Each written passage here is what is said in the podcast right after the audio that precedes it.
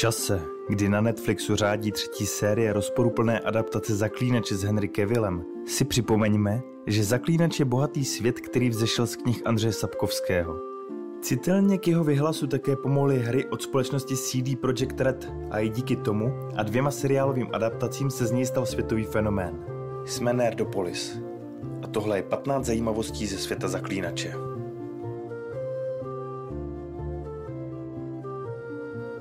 Geraltovi bílé vlasy nejsou samozřejmou výbavou každého zaklínače. Geralt snášel zkoušku trav, proces, při kterém se vpraví potenciálním zaklínačům do těla silné jedy a mutagenní elixíry, překvapivě dobře. A tak prošel experimentální procedurou, která mu ještě více zvýšila sílu a odolnost, ale také zapříčinila ztrátu pigmentu u jeho vlasů.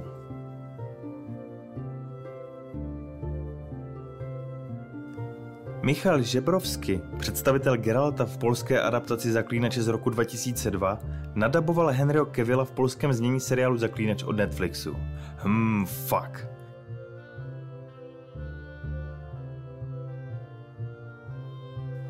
Zaklínač 3, Divoký hon, obsahuje množství easter eggů a narážek na jiná díla. Například jeden vesničan občas zakřičí This is Skellige, jako narážku na známou hlášku z bitvy u Thermopyl This is Sparta. Závod na koních se jmenuje Fast and Furious, po stejnojmeném filmu s Finem Dieslem. Kovář jménem Hattori je zase narážkou na postavu Hattoriho Hanza, který vytvořil meč nevěstě v Kill Billovi. Když rekrutujete Zoltána Čiváje na obranu Ker Morhen, prohlásí Máš mě a moji sekeru, jako odkaz na trpaslíka Gimliho a pána prstenu. A takových odkazů je ve hře ještě mnohem víc.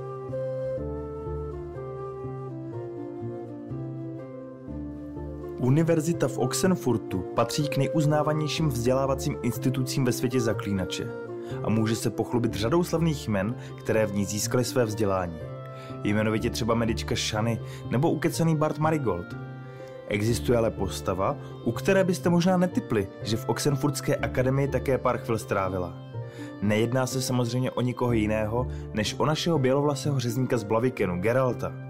Školu sice nedokončil a titul nezískal, pár přednášek, aby si trochu prohloubil vzdělání, ale navštívil. Asi, aby pak mohl machrovat na Yennefer a dokázal jí, že není jen tupý nástroj na zabíjení monster a obšťastňování její však víte čeho.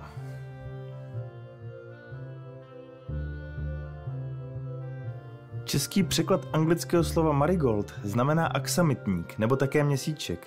Jaskier, polský originál jména marigold, se do češtiny dá přeložit jako pryskyřník neboli ranunculus. Anglická verze jména Jaskier, anglicky tedy Jaskier, je Dandelion, což v češtině znamená pampeliška. Polský originál jména čarodějky Tris Marigold se do češtiny překládá jako Tris Ranuncul, aby se její jméno nepletlo s Marigoldem, který se v knihách vyskytl dříve než ona. To, aby jsme si to náhodou nepletli.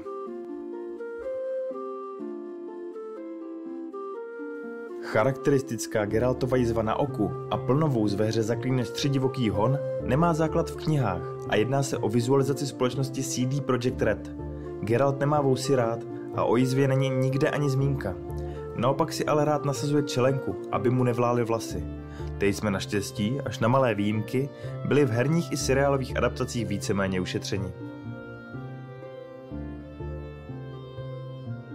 Geraltův vous ve hře Zaklínač tři divoký hon roste v reálném čase. Pokud nebudete navštěvovat vašeho oblíbeného kadeřníka, bude vaše tvář neupravená.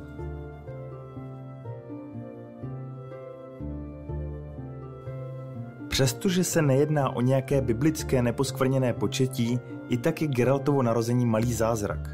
Jeho matka byla čarodějka, které jsou podobně jako zaklínači většinou neplodné, a tudíž k jeho početí nemělo vůbec dojít – Geralt se ale u své matky moc neohřál a jediné, co od ní dostal do vínku, bylo jeho jméno.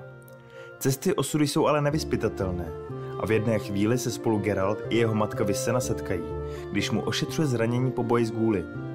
Geraltův čarodějný původ mohl pravděpodobně také za to, že snášel mimořádně dobře zkoušku trav, díky čemuž prošel již zmíněnou experimentální procedurou.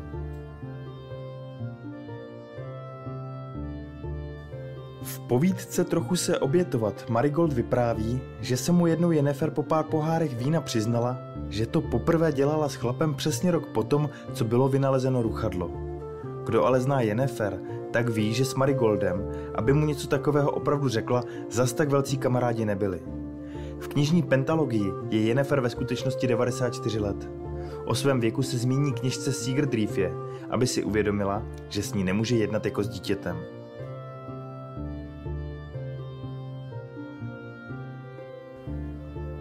Nechybělo mnoho a skoro jsme se ve hře Zaklínač tři divoký hon dočkali souboje na bruslích na ledové ploše.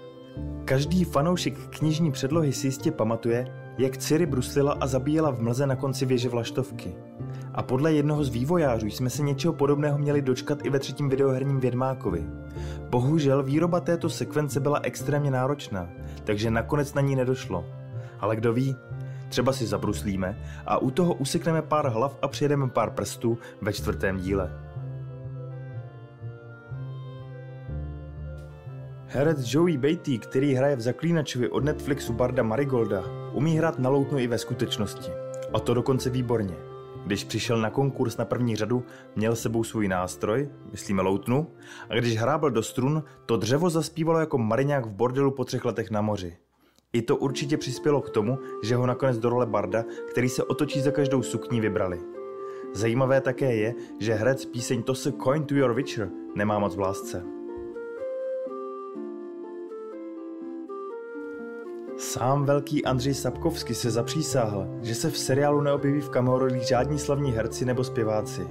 Určitě tím narážel na Eda Šírena, který se objevil v sedmé řadě hry o trůny, kde zapěl svoji píseň. Což pravděpodobně způsobilo, že seriál šel o sezónu později definitivně do kopru. Mimochodem na začátku natáčení platilo pravidlo, že žádní herci z hry o trůny nemají být obsazeni do zaklínače, aby si seriály nebyly tak moc podobné. Pravidlo se nakonec několikrát porušilo. Nejvýraznějším příkladem je asi Christopher Hivju, který hrál Tormunda Obrozhoubu ve hře o trůny a Nivelena v Zaklínači. Jedna z legend světa Zaklínače vypráví o redanské lodi, jejíž posádka objevila poklad tak velký, že se mezi sebou začala dohadovat, jak si rozdělit kořist. A hádat se nikdy nepřestala. Přestože byli všichni dávno po smrti, i kosti posádky se změnily v prach Legendární loď duchů prý straší stále u břehu Skellige. A ve třetí hře ji máte možnost jednou ve dne a jednou v noci na chvíli spatřit. Jazyk, který používají elfové v seriálu od Netflixu, vytvořil přímo Andřej Sapkovsky. Založil ho na několika skutečných jazycích, jako je francouzština, irština, latina a velština. Netflix pak najal lingvistu, který pomohl dialogy použité v seriálu dotvořit.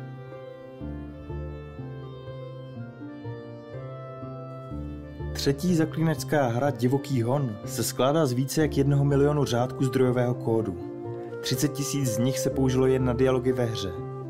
Během testování hry v prosinci 2014 vývojový tým narazil přibližně na 5000 chyb ve hře. Vydání hry se muselo posunout, aby se všechny opravily. A to už jsou pro dnešek všechny zajímavosti ze světa zaklínače. Která vás zaujala? Napište nám do komentářů.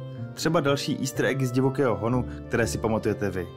Mimochodem pro Nerdopolis můžete hlasovat v nominacích na křišťálovou lupu, třeba v kategoriích cena popularity, zajímavé weby nebo online video či podcast. Jinak nás můžete sledovat kromě YouTube i v podcastových apkách, na Facebooku nebo Instagramu. Od mikrofonu se loučí Libovan Kenobi, scénář připravil a video zpracoval Honzík Křepelka. Geek and Proud.